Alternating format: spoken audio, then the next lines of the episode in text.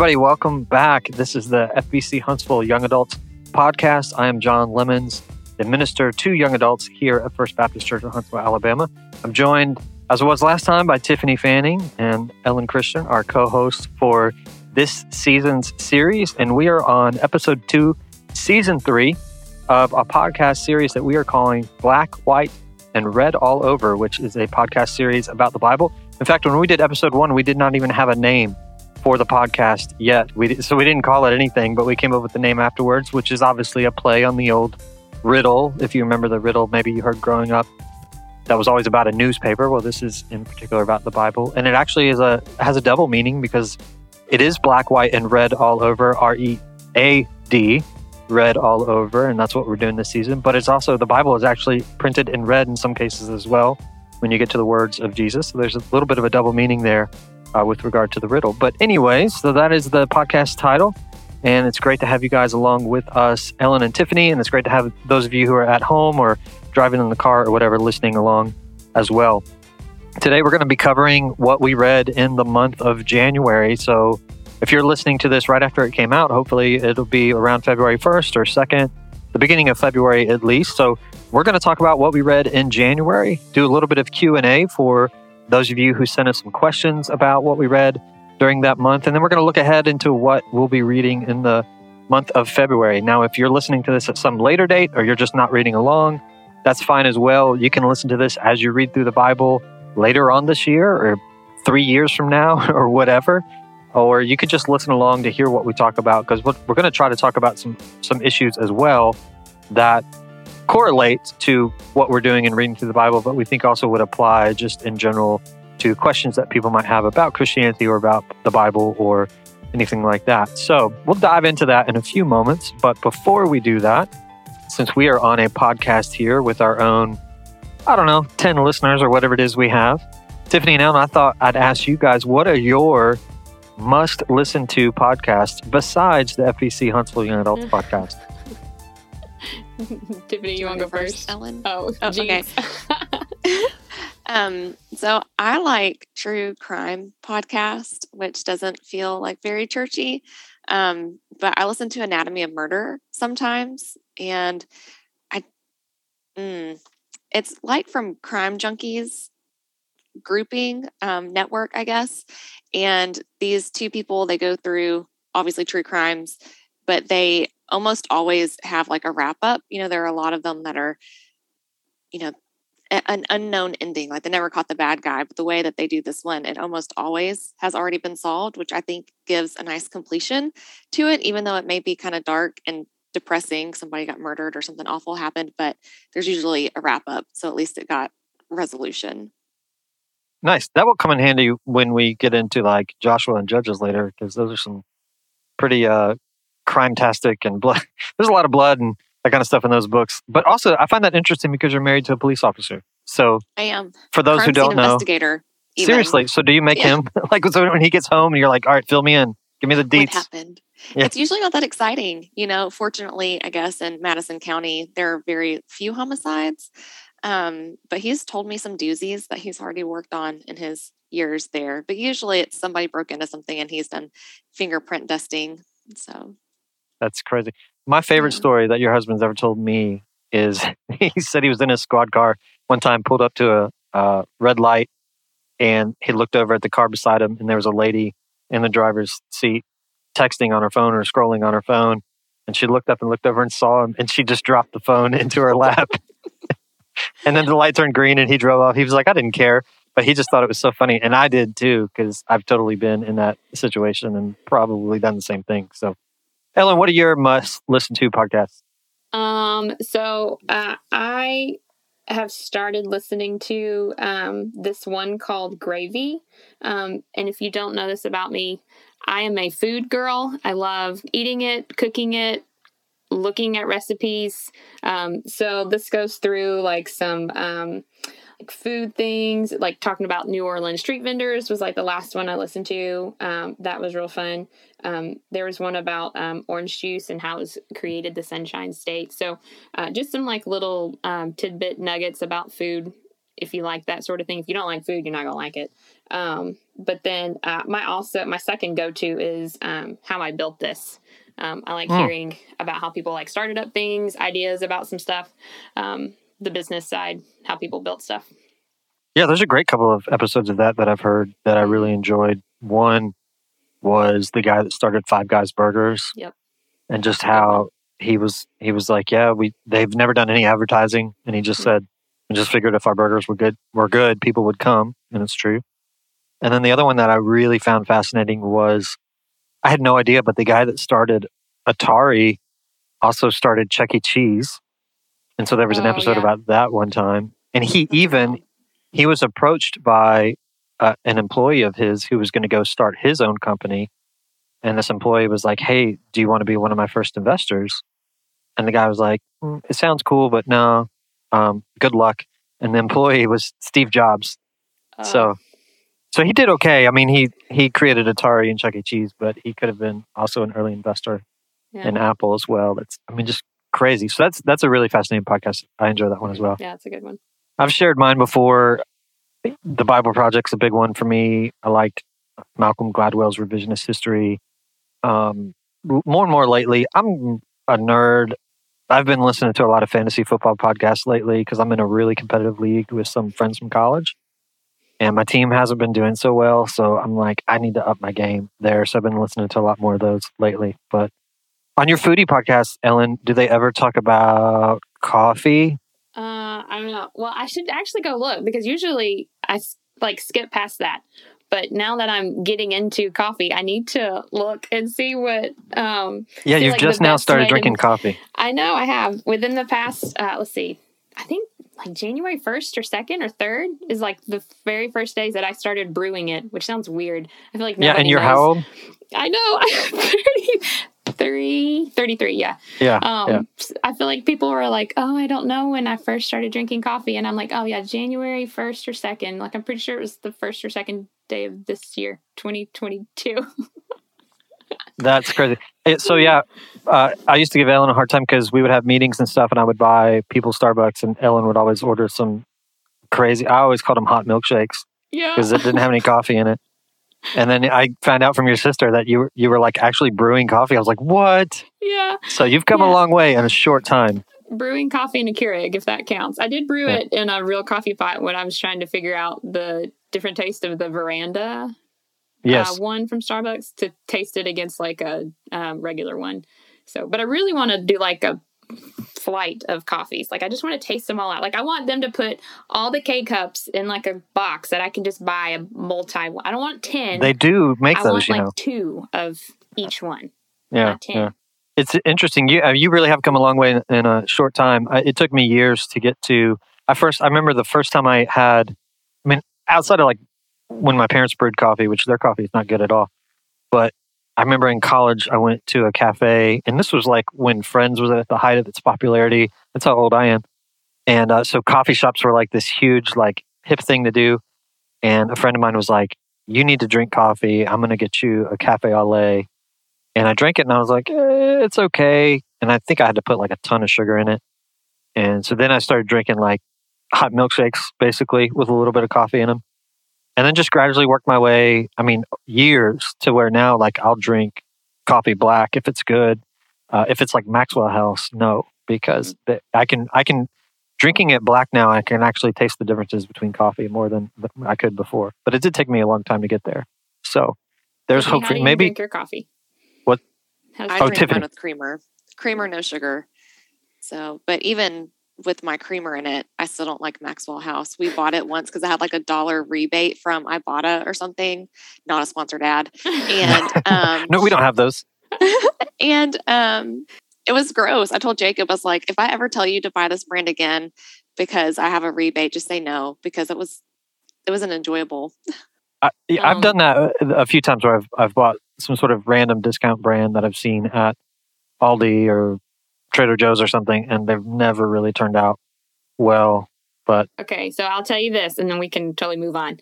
But this morning, Kyle got a Keurig. Like, when did everybody start getting the Keurigs? Was that like 2010? well, let's just say 2010. We don't know. Yeah, it was like somewhere in there. 12 ish. So we've, I got a, found a box of coffee that he had like in some of his work stuff because, you know, he's working from home now. So um, all of his work stuff is here because, I mean, gosh, we thought that was going to be like what a four week, Six stint. week thing, yes. Yeah, two years later, right? Um, and so I found a box of K cups that had been in his his uh, bucket of stuff, and I was like, "Oh, I, let me just try these because these are it's Donut House brand, I think." Okay, they expired in 2011, right? Wow. So I brewed one this morning, and I was like, I don't know, does coffee like wine? Does it ferment? Like I don't know, does it expire?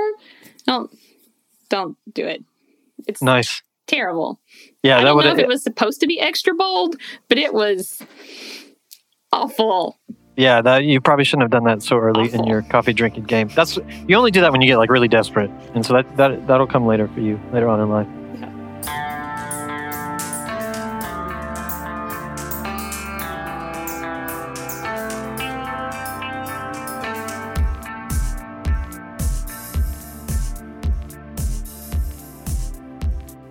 So we'll jump on, jump on into where we're going to move for the rest the rest of this episode podcast. And one of the things we want to do, so we're going to talk about, like I said before, our our sort of insights or our highlights of what we read in the month of January. Which so it really covered all of Genesis, all of Job, which we're doing a chronological reading, which includes Job kind of in the middle of Genesis, and we'll talk about why that is later on in the episode. And then so far, the first six chapters of Exodus. So if you're reading along with us, that's what we covered from January 1 to January 31st. That's what we'll talk about today, our insights there. And as we do that as well, we'll kind of answer a couple of just generic questions. So if you're just listening and you're not reading along with us, but uh, you know, you, you might have a gen- general question about the Bible or about Christianity in general. We're hoping that in, in this discussion that we can answer those sort of questions as well. So what we're kind of focusing on as far as a question, overarching question today is, A, what do we look for when we're reading the Bible? Um, it, why why do we read the Bible? Why is it something we should try to do? And then secondarily, and I think it's a, a lesson that we learn early on in our reading, both in the lives of like Abraham, even in uh, the life of Jacob, uh, but also in the life of Job. And the question is, how do you wait for God? And what is it that we find in the Bible that helps us understand or, or learn? How do we wait on God uh, in in um, in our lives? So we'll try to answer those. We'll share our insights. So let's start with Tiffany. What what do you got for us from January? What did you learn? What do you want to share? That sort of thing. So, one thing I've tried to do more this year than I did last, because last year I did a mix pretty heavy on uh, the Bible reading to me through the YouVersion app versus me with either my hard copy or even just looking at my app. And I'm using the net version this go around, and there is not an audible um, available right now. It is just strictly, you know, um, I have to read it. I don't get to cheat. And so I've been highlighting a lot more passages um, that stand out to me. They either stand out to me because I've like misread them in different lights before, or they feel really important to me in the season. Um, so then I've been trying to go back and like write down notes for them, like this is what I read and this was the verse. And I just from doing like incorporating that practice, even just this first month, I've seen so much more of like applicable information or like where people have spoken prophecy and they didn't know that they were. Like in job i i saw god and jesus all over job and it is a hard book and if you would have asked me you know last year or in years before where i've not read through the bible like what do you think about the book of job? I would probably tell you just to throw it out. It sucks. Um, there's a lot of bad in it there seems like a lot of unfairness in it um, but i this go around i just saw god all over it so like in Job 1925, um, he's sitting, you know, in his despair and his sadness, and he says, My Redeemer lives. So even in the darkest of times, we can speak truth um, and we can have truth spoken to us if we're open and receptive. God will deliver someone, even who someone isn't innocent. I just butchered that. That's Job 22 30. So he will deliver even someone who isn't innocent because none of us are innocent. And how encouraging is that that we do get delivered and we see that fulfilled in Christ in the New Testament. Job 36 5, real heavy on Job. Um, he does not despise people. So the Old Testament God gets a really bad reputation of being hateful and harmful and like an unloving figure. And that's not the case. I mean, you can even see in Job, which is one of the darkest books of the Bible, I would say, and it said in there, you know, he does not despise people. What kind of creator despises his creation? And that was just so encouraging that he loves us. And, you know, we're in a time of darkness ourselves. We're on year two slash three of this pandemic that seems to never end. Um, but there's still goodness and God to be found everywhere, you know, kind of like Dumbledore, even if you light can always be found if you look for it in the darkest of places, you know, paraphrased. So that was no, probably one of my close, biggest actually, takeaways. Yeah. Nice. I so what would you, Harry Potter? no, uh, uh, yeah, not Ellen though. She'll get to it in 10 years. Ellen, what would you say? Your, your insights from Job, Genesis, like something that you took away that you want to share? Um, so I have two things. Um, well, I have like three. I'll make them quick though. Um, so the last um like three chapters. So I really tried to sit with Job this year. Um, and I think you said you kind of touched on it in the last podcast about sitting with the uncomfortable part of the Bible.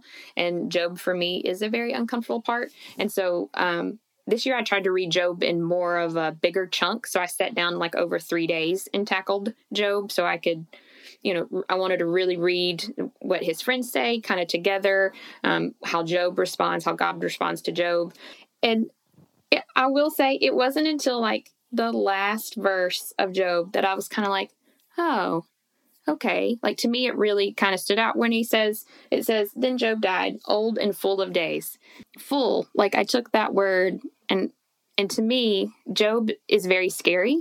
Um, it's the pain I think behind like losing people or uh, being uncomfortable. Like you know, he's got boils at one point. Like how uncomfortable would that be in, in losing uh-huh. you know everything that and tangible things, I guess. But then you know when God restores it back, you know he was content, like he was full, he was happy after. You know, happy is probably not the, the best word to use there, but you know, like he had full life after that too, even right. though he went through some crap. I mean, to be honest with you, you know, the second half of that is you know he was full um, because of of everything that he went through. And and so Tara kind of also talks about the um, in Job 40 um, where he's you know you you see a little bit of um, Job's humbleness and and the entitlement that was you know kind of in his heart. Um, so she says uh, sometimes we get frustrated by our own circumstances uh, that we carry a, a, subtle under undercurrent of belief that we believe God is um, cruel for letting a certain thing happen to us. Mm-hmm. And so I, I, really struggle with the justice piece of God um, when it, it comes to other people. You know what I mean? Not to me, but to other people, because there's always. what do you, wait, what do you mean mind, by that? Well, I mean, like the sin scale, right? So even though we all sin, it's all the same.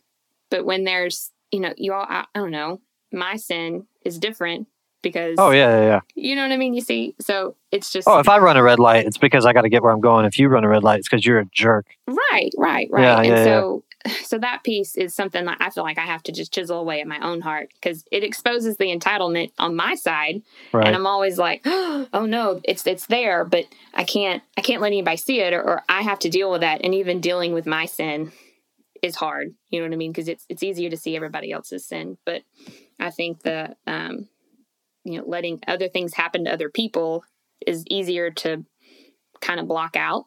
But when it happens to me it's like yeah. Oh, i can't believe that. So and then the the last piece um I'm a food girl, right? So my the favorite um, my favorite study that I've done is the one by uh, oh gosh I can't even think of her name. Now I go talk about her uh, Margaret, Margaret Feinberg. Fein- yeah, yeah, Margaret yeah, Feinberg, and uh, so I love the piece. She pointed it out in her study about um, where uh, transferring of the birthright happens over um, some soup and some bread. I always think it's funny that the bread is mentioned there, but I didn't um, really kind of grasp where Joseph in the famine he's storing grain. So she says like wherever um, bread is present in the story generally means God is there. And so I was kind of like, oh man, Joseph, you know, he store all he stored all that grain back. Well, what is grain? Turns into bread. So I was kind of that kind of tipped me off a little bit this time. Yeah, I didn't catch it. That's a great point. I'll talk about that in a moment with when I talk about uh, my insights because you there are several motifs that continue to show up throughout scripture. And whenever they do, they need to be sort of red flags or like mm-hmm. red flashing lights that go off in your in your head to make you aware like oh this is something i need to pay attention to this is something i need to think about where have i read about this item or that item before but i'll get to that in a moment. Let me ask you guys two questions. One what so what did you learn or what would you say you have learned either through this experience reading through it this time or in your times reading it before about how how do you as a person as a believer wait on the lord? Because you have in both Job's case and then in Abraham's case, Abraham's promised Isaac, and then it's like 10 years before Sarah's like, hey, this ain't happening. Why don't you take my servant and go make a baby with her? And so he does that. And then like another 13 years go by and God's like, hey, hey, hey, that's not that's not the way it's going down. I'm gonna like it's gonna happen this year. So you're talking about a promise that he waited on for 23 years.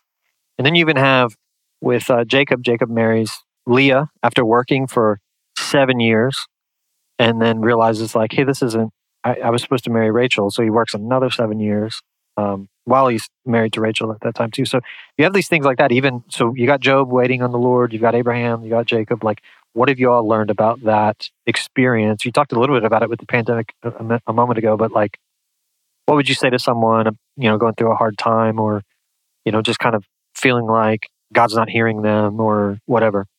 Ellen, you want to go first? you want me to go first? You go first, Tiffany. Let okay. me sit on my response. no pressure.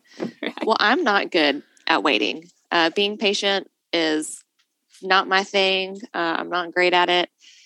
It's very hard for me. Jacob can attest to it. When we were in college, well, he had already graduated, but I was still in college and like I wanted to get engaged and I was in a sorority. So we do like this special thing when you get engaged while you're still in college. And I was like, Jacob, I need you to do this. Um, because I want to have this thing. He's like, I'm gonna propose when you like get out of college. I was like, Well, will you move with me and like go places, or are we always gonna be in Podunk, you know, Alabama, which we are and it's fine. But I actually broke up with him um, my senior year of college because I was like, he's not going to propose. He's not going to be willing to move with me. And we're going to be stuck living on the same street that he grew up on, which we do, by the way, live on the same road that he grew up on um, as actually his whole life. He's never not lived on the street. Um, and then I was sad and devastated. And we were broken up for a couple of months. We call it like the dark period or the black eight, whatever. And, and hold up. So this, this was when you were living in the big time up in Chattanooga. Chattanooga. Yeah. okay. All right. So, but they're just like, not that it was a big town, but I was willing to move. And I come from Nashville originally. So, I mean, like, I know about the city. But anyway, then my grandfather died. And the first person I wanted to talk to was Jacob. And that to me was like a prompting back of like, this is who you're supposed to be with. That's who God has set out for you. You weren't patient. You should have been with him and whatever. And we got back together. And then, like, a couple of months after that, he proposed, we got engaged. Now we're married. We've been married for six years. We have two kids, and it all worked out. But like, I wasn't patient, and I didn't do the quote right thing of just like sit there and wait. Jacob had already said he was wanting to marry me. He just wasn't ready to propose yet. Um, so I think a big takeaway is if you're not patient and you can't be patient, I don't want to say don't worry, but you're not so large that you're going to screw up God's plans. His plans can't be thwarted. And that was also in, I want to say it was in Job. I don't know mm-hmm. where it is in my notes but like you're not that big. You're not so large to derail all of God's plans. Um, so, not to be cliche that, oh, it'll all work out in the end, but also it will all work out in the end. Yeah. What, what say you, Ellen? Um, I'm probably the the worst person to ask about that stuff because um I like control. I I just I, I don't know it I don't know if it's my personality. I'm an Enneagram 1. So I like things a certain way. I like control of the certain situation, I guess. Um, some people could call that leadership. some people might call it annoying. um, so I, I, just have to constantly remind myself, especially now. I, I think, I don't know if I've struggled. I hate to even like say we've struggled through the pandemic. It's just, you know, I always want to let me just let's just do this. Let's just do that. Let's just do that. And sometimes i have to kind of sit back and wait you know? Like i just want to get out and do and be and ignore all the bad stuff going on. I, I just want to be back to normal i guess. Um, So I, I feel like I put those blinders up, but I have to constantly remind myself I can't control every single situation. I have to just step back and let God handle the things that He can handle. Um, so I, I think I don't know that I'm the best person. I, I, mean, I've waited on stuff, but I can't even tell you that I haven't whined and fussed and argued and preached to God. Yeah. Um, yeah. You know, Tara Lisa, you know, she talks about in Job about the entitlement and the deserving. Um, it was kind of funny because I say a lot uh, when I wish people happy birthday on Facebook. I'm always like, "Happy birthday! I hope you have a great day. You deserve it." And so I, I've kind of sat with that deserve. Well, I'm a mom. I've worked hard during this pandemic to make sure that my kids have, you know, been outside or they're studying and they're eating right and they're, you know, oh, I deserve a break. Well, you know, wh- where is that line? So yeah. I don't know. I think that one is a constant struggle for me when, you know, God says, hold on, hold on, let me fix this. You know, I'll do this in my time. And it's something I have to constantly remind myself to just let go of the reins. So that's a daily struggle for me, who wants the person who wants yeah. all the control.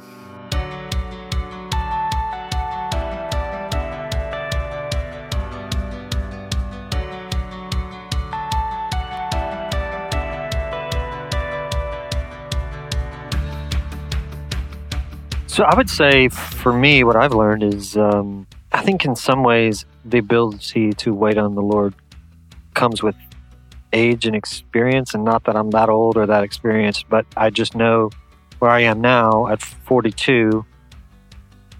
I'm okay with that a lot more than I was when I was 25. And if you had told me when I was 25, like where I'd be when I was 42, I'd be like, that's it. But I mean, looking back at it now, I mean, there's a lot of places I could have ended up in life or in ministry, even that I'm like, whew, like I'm, I'm glad that didn't happen. And I'm glad you know, I, I, I was impatient, but I'm glad that my impatience didn't win out or that I didn't get the way that I thought was going to be best because it ended up not being. And I, I really am in a place where I'm like, it's great for my family. I love where I am. I love what I do. And so it's worked out in that way. And it has taught me to be okay with waiting, to be okay with what comes. And I, I, I tell people all the time now, because people are like, well, you know, what are you going to do? You know, blah, blah, blah. I'm like, I, I really don't know. Like, I really have an open hand and I'm okay with that for the first time ever. you know, like I'm cool with what comes next. You know, but uh, it, it doesn't matter to me uh, when or where. Um, so like I'm just like whatever. Like I, I love what I'm doing now, and and uh, you know I love what the Lord's doing in me. Um, so totally cool with that. And and I could not imagine myself saying that when I was 25 years old. I think the other thing. There's a woman I follow on Twitter who wrote a book in the past year or so, and I haven't read the book yet, but I know the gist. It's called "It's Not Your Turn," And she talks about her experience of seeing people around her, like having things materialize, having things happen, you know, having children, getting married, getting jobs, whatever, and like feeling like she always was missing out. She always was like that was my story for so long as I was I was in ministry for a really long time, like, you know, trying to get to a place in, in ministry where I was like, well, this is where the Lord's calling me and this is where I want to be. And it I kept getting like really close and then it, it wouldn't materialize and she talks about that and she says you know one of the ways through that is is to to have patience with where you are to do your best to be content where you are and to celebrate others. As hard as that is celebrate with other people their victories um, their their momentous occasions in life and then eventually like yours will come. And you it won't be masked because you're you're bitter that it took so long. It'll be extra fruitful and extra joyous because people will celebrate it with you because you celebrate their victories with them, right? Does that make sense? So, um, yeah, that's one thing I think I've learned in my life and in my experience in, in time in ministry and things like that. Uh, as we look at, um, you know, I guess I'll share my insights in, in Job and Genesis. And I say this all the time. You probably heard, heard me say this in the, if you listen to the first episode, I'm a big proponent when you're reading through the Bible, just focus on the big picture. There's a lot of things you can get hung up on. There's a lot of, you know, like I always say, don't miss the forest for the trees because you could you could look at every tree. And it's funny I, I mentioned that because trees are actually a big thing in the scripture that you you should notice every time a tree shows up. But focus on the big picture and imagine the Bible presenting you with a rhetorical question. And the rhetorical question is how do we get back to the garden? How do we get back to a place where we have fellowship and union and communion with God? So when you look at Job, I'll start there. Like Job as a book is pretty depressing. And I think it sort of mirrors life. Life at times can be depressing. And I think what Job shows us, big picture, is what our life would be like if we did not have an advocate for us before the Lord. I think the book awakens us to the fact that there's an accuser.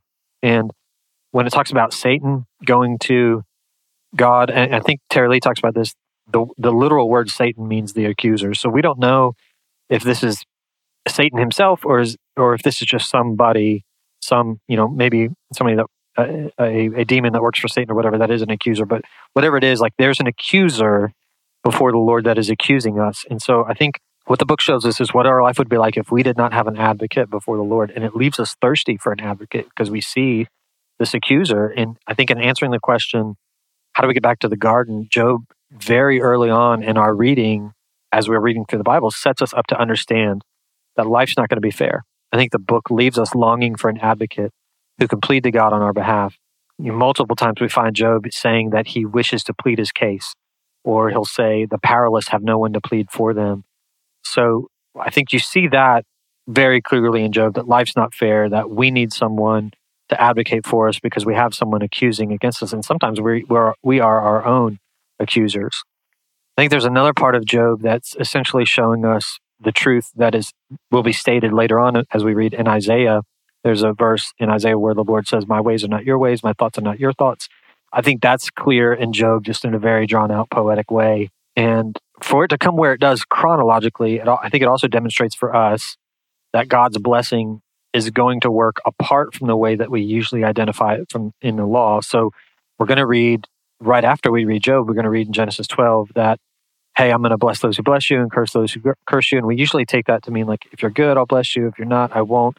And so I think it's interesting that Job, in our chronological reading at least, comes right before that to say, hey, that's not necessarily true because that tends to be kind of where we go. And that tends to be just kind of an assumption that we make. I think the other thing about Job is it ends with a restoration, almost like a fairy tale. It's almost like a Disney ending. And I think there's something to that because I think we all long for that. And it's why I think it's why that's so prevalent in so many of our stories. I think there's a universal recognition that life isn't fair. I think Job exposes us to that. I think there's a universal recognition that things don't work out the way that we think they should. And there's a universal desire to make them that way in our stories. So the book ends with a restoration, but more than that, I think it exposes our longing and our desire for that. So the lesson I take from that is as you read the Bible, as you read through Job, you might get uneasy. As you were just saying a moment ago, Ellyn, you might get uneasy or you might find it boring or you might find it frustrating because honestly, life sometimes is boring and frustrating. So, what I would challenge the reader at home or listening to this to do is to ask yourself, why do you feel that way? and to let that unease sit with you as you read through the Bible, because I think that is actually how the Spirit works within us through the process of reading the Bible is to expose us to things that's going to make us feel uneasy, that's going to make us feel uncomfortable. So, as we read a book like Job, for instance, we may find it a little tedious or a little frustrating, but guess what? So's life. We may find the book of Job unfair because what did he do to deserve this? And so then we get uneasy because we see that he has an accuser and not an advocate. But then if we let that sit with us, what happens within us?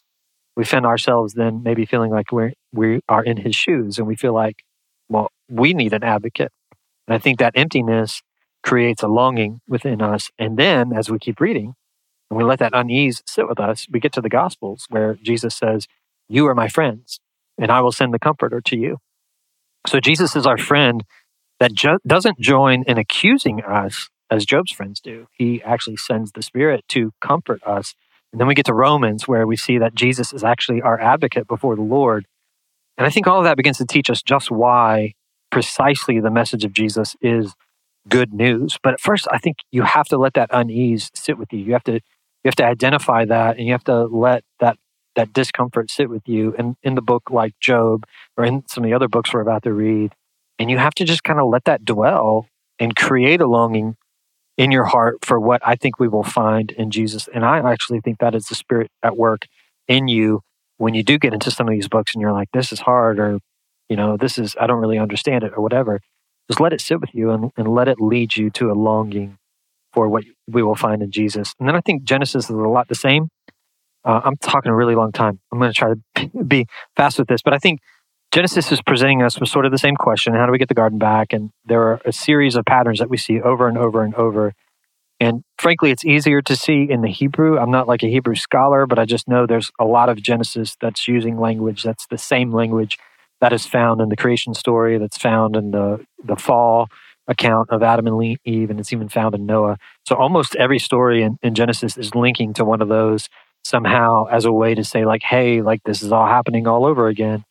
And as I said earlier, there are motifs in scripture. So there's things that you need to remember every time you see them. So trees and anything that go with trees, roots, branches, fruit, vines, and anything that goes with vines, like wine, always like have flashers go off in your head when you read that. Anything to do with blood, blood a lot of times is associated with wine as we get into the story of Jesus. Anything to do with water or wells, the birth of babies is usually a time when God's about to do something grand.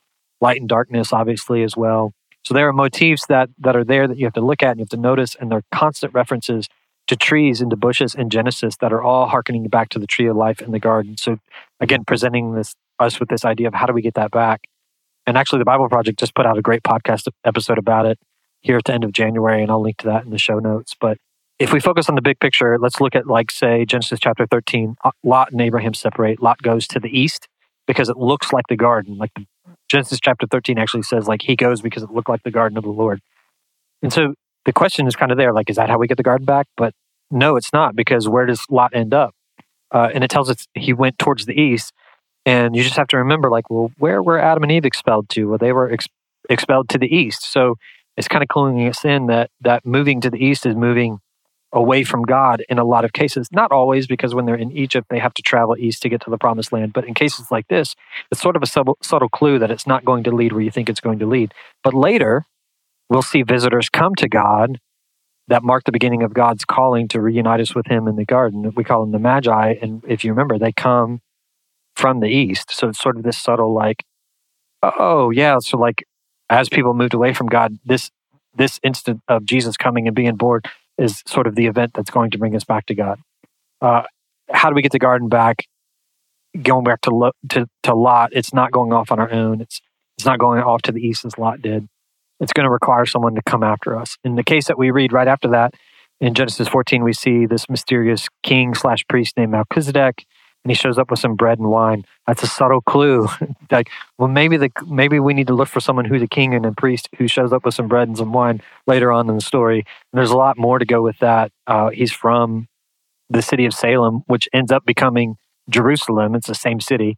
Um, so stuff like this this just gets revisited over and over and over and we see with the characters in genesis as well they're not great moral figures and we make a mistake when we teach from these passages a lot of times to to say like how can we be more like abraham or how can we be more, like david or whatever and those aren't the those aren't the points of those stories the points of those stories are, are to say don't be like this guy this isn't it this we didn't get the garden back this way there are details present in their stories that point us forward to someone else that we we should look for but again, we need to let that unease sit with us in those kind of things. So you see that over and over in scripture. And so that would be kind of my thing to take away from this is try to identify those points in the stories. Um, try to see those sort of bigger overarching things that connect to one another. Um, not just in these stories, but later on as we read. And, and we have the advantage of kind of knowing how the story is going to end. So we, we maybe have a heads up on things to look for. But that would be my thing as you, as if you read through Genesis and Job, Job, or as you read other points in the Bible, just let that unease sit with you and notice those sort of motif or subtle clues that are going to, you know, be drawn out later on in the story and allow the spirit to work within you in these readings to sort of develop a longing in you for what we hope will be the answer to all of this. So that's my takeaway from Genesis and Job. Y'all have any questions before we move on?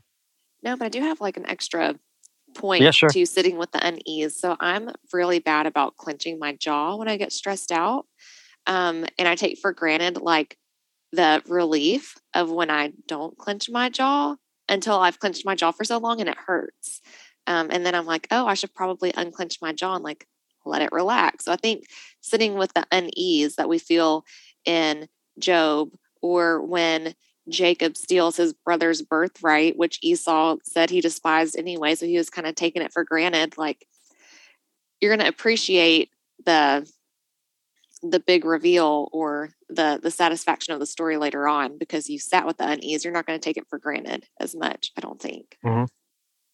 and and by the way mentioning that is a great that's another theme that shows up over and over particularly in genesis is you have this family that that the lord's going to bless the world through but every single one of them is marked by deception. Every single one of them is deceiving somebody else in in their stories. And so they each very clearly have more in common with the serpent, who is the deceiver that started it all, than they do with the Savior, who we we are clearly seeing we need. We like these these dudes aren't getting it done because they're just like the serpent. They're deceiving everybody.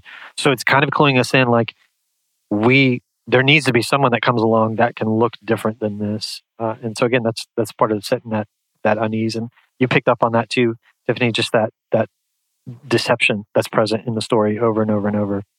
Well, even Ellyn, people outside of necessarily the line of Jacob, Laban deceived Jacob. right. Technically, he's the uncle, so I mean, it's still from the branch, but not the branch where the covenant promise was made. But poor Leah, you know, yeah. was yeah. the unloved, undesired wife um, because Jacob didn't ask what her name was before they went into the tent and, you know, right. consummated the marriage.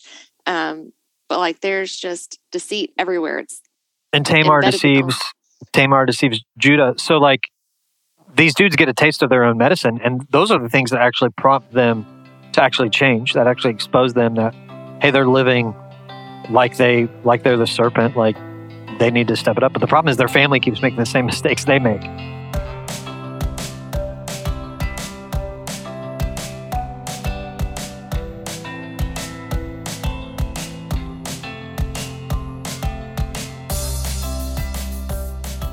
Well, let's look at.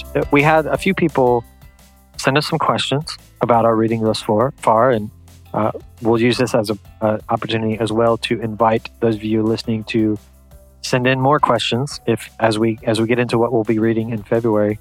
But two questions we specifically had about Genesis. Actually, they were both about Job. Uh, number one was when we get to the end of Job, we see God rebuke Job's friends. They were both re- rebuke Job a little bit as well. And the question we had was, why doesn't God address Elihu? And I, I think I said that for Eli, Eli, Elihu. I think that's how his name is.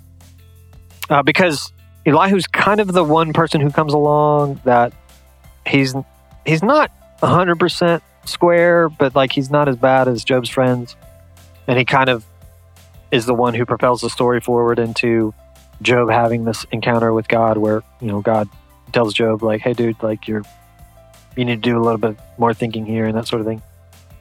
So the question is, why didn't God address Elihu? And honestly, like I don't know. There's a lot of different theories about that.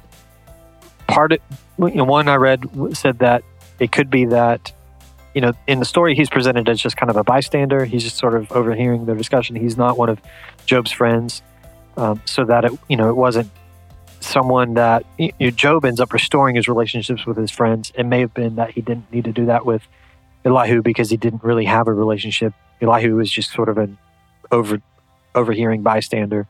Um, another thing I read said that it could be simply that Elihu didn't really rebuke Job in the same way. Like he didn't really attack Job's character as much as Job's friends did.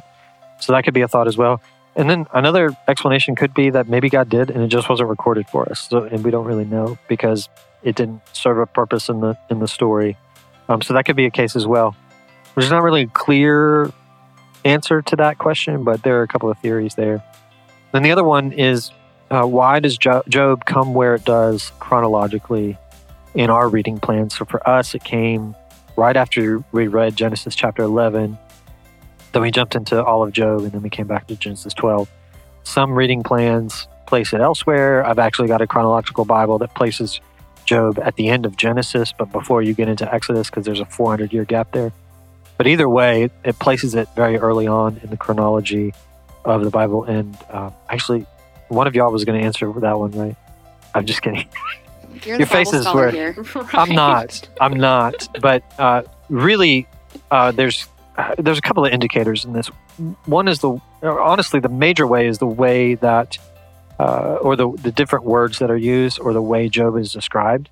in different in different cases. So, for instance, um, if we were to find something and you know we we unearthed something that was written several years ago and it said something like such and such was gnarly, we would be like, hmm, there's a good chance this came from like a California coastal town in the 1980s, right? Because of the vocabulary. Mm-hmm. Same case with Job. We don't know exactly when it was written. Uh, nobody knows. It says he came from the land of Uz. Nobody knows. There, there's no. Nobody knows where that is. Nobody has any idea. But the way Job is described, uh, it says that he was upright and blameless, which is also the way Noah was described. So that's sort of a clue that this is a, an early writing. It also describes his wealth in very much the same way that Abraham's wealth is described. You know, he has he has a lot of sheep and his Donkeys, you know camels. yeah. So it's not that he has gold or silver or land, but it, it's like he has these flocks. So that's sort of a clue that he's probably from that time period. The other really big one is when he gets raided. One of the raiding parties are the Chaldeans And Abraham's family, when Abraham is called by God to leave, he leaves Ur of the Chaldeans. Uh, historically, the Chaldeans are they become the Babylonians, but when they become the Babylonians, they're called the Babylonians. So we know, like, if there's a reference to Chaldeans, it's going to be like really early in the timeline. So that's really the major clue. Um, the, after after Job and after the reference to the Chaldeans by Abraham, the Chaldeans really don't come up at all in the rest of the Old Testament. So that's sort of a clue that it's early on. They will come up, I think, in like Ezekiel later on, but more as like a sort of like a poetic reference. Um, it would be it would be like someone poetically saying, you know, linking America to to England, you know, because we we rebelled from England and you know the Declaration of Independence and all that. Like we're not English now, but if someone were to you know say something about us being you know from England, it would just be sort of a poetic reference to our history.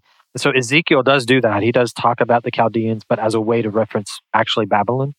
Uh, but that's really the big clue. It's just the language in the book, in the way Job is described, that sort of clues people in that this must be an early, early reference around the time of Noah and Abraham. So that's that. Hmm. That's good word. Yeah. So if you have any more questions, uh, please let us know. You can send them to E L L Y N. Don't send them.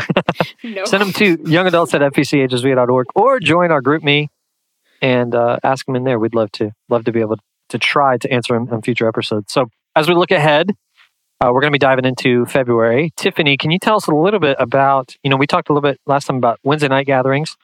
Uh, what might that look like in February if someone's interested in coming and discussing Bible reading? I think it's going to depend on COVID. Um, yes. As everything has.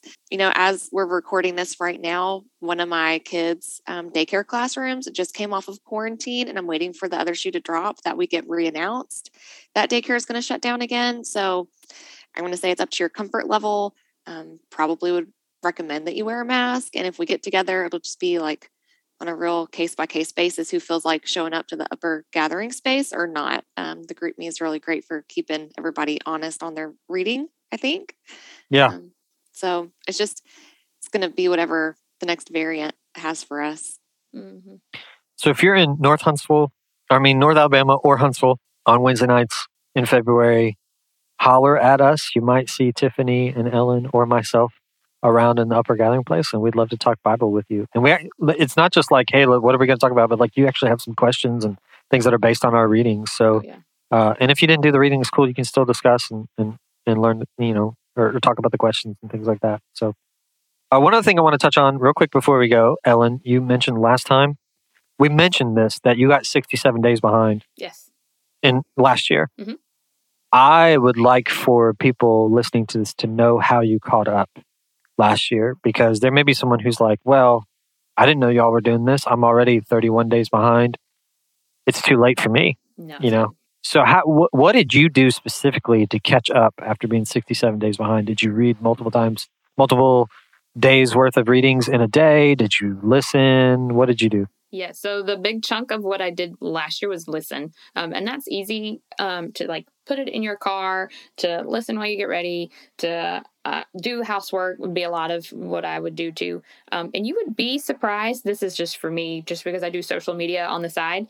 Um, how often I scroll uh, my phone. And so while I'm sitting there scrolling in bed, I was like, oh, wait, I could be doing, you know, I could be listening or scroll, you know, reading the Bible or so, things like that. You'd be surprised at where you could fit in the time.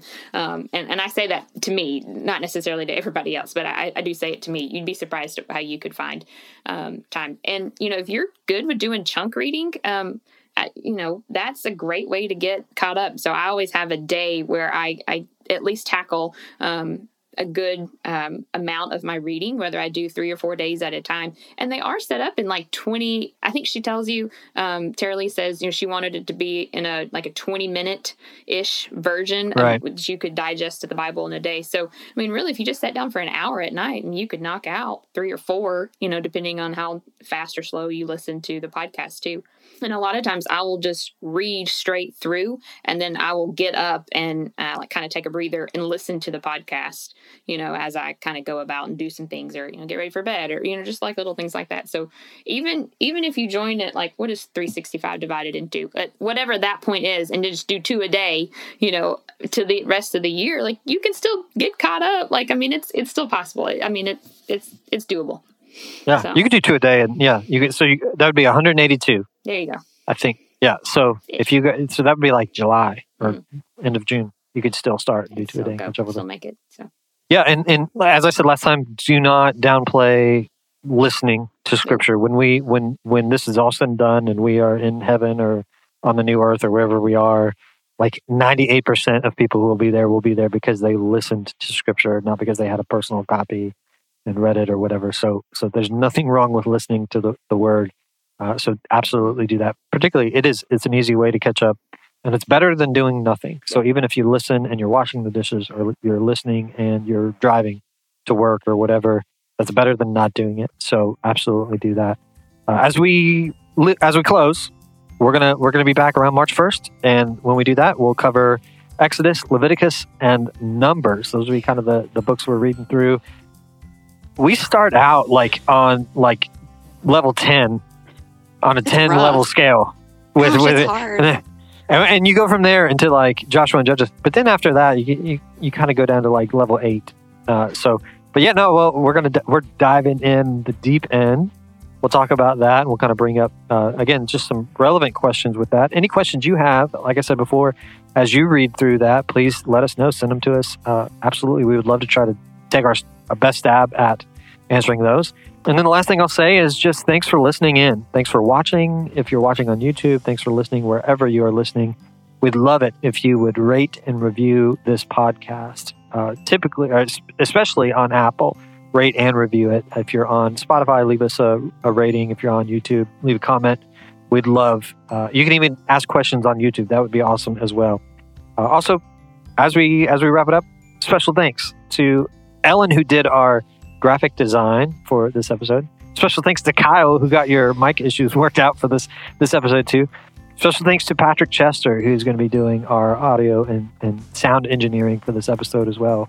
So we will uh, close with all of that and looking forward to reading through Exodus, Leviticus, and Numbers with you guys in February. And we'll be back with you on March 1st. Until then, you guys take care.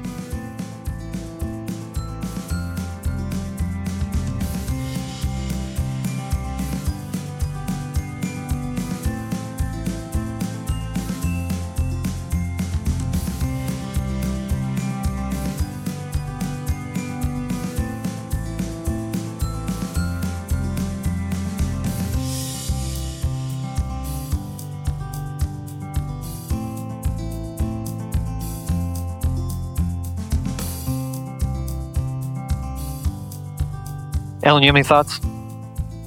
No. I'm all taking right. it all in. I, I didn't actually uh, know the part about the trees.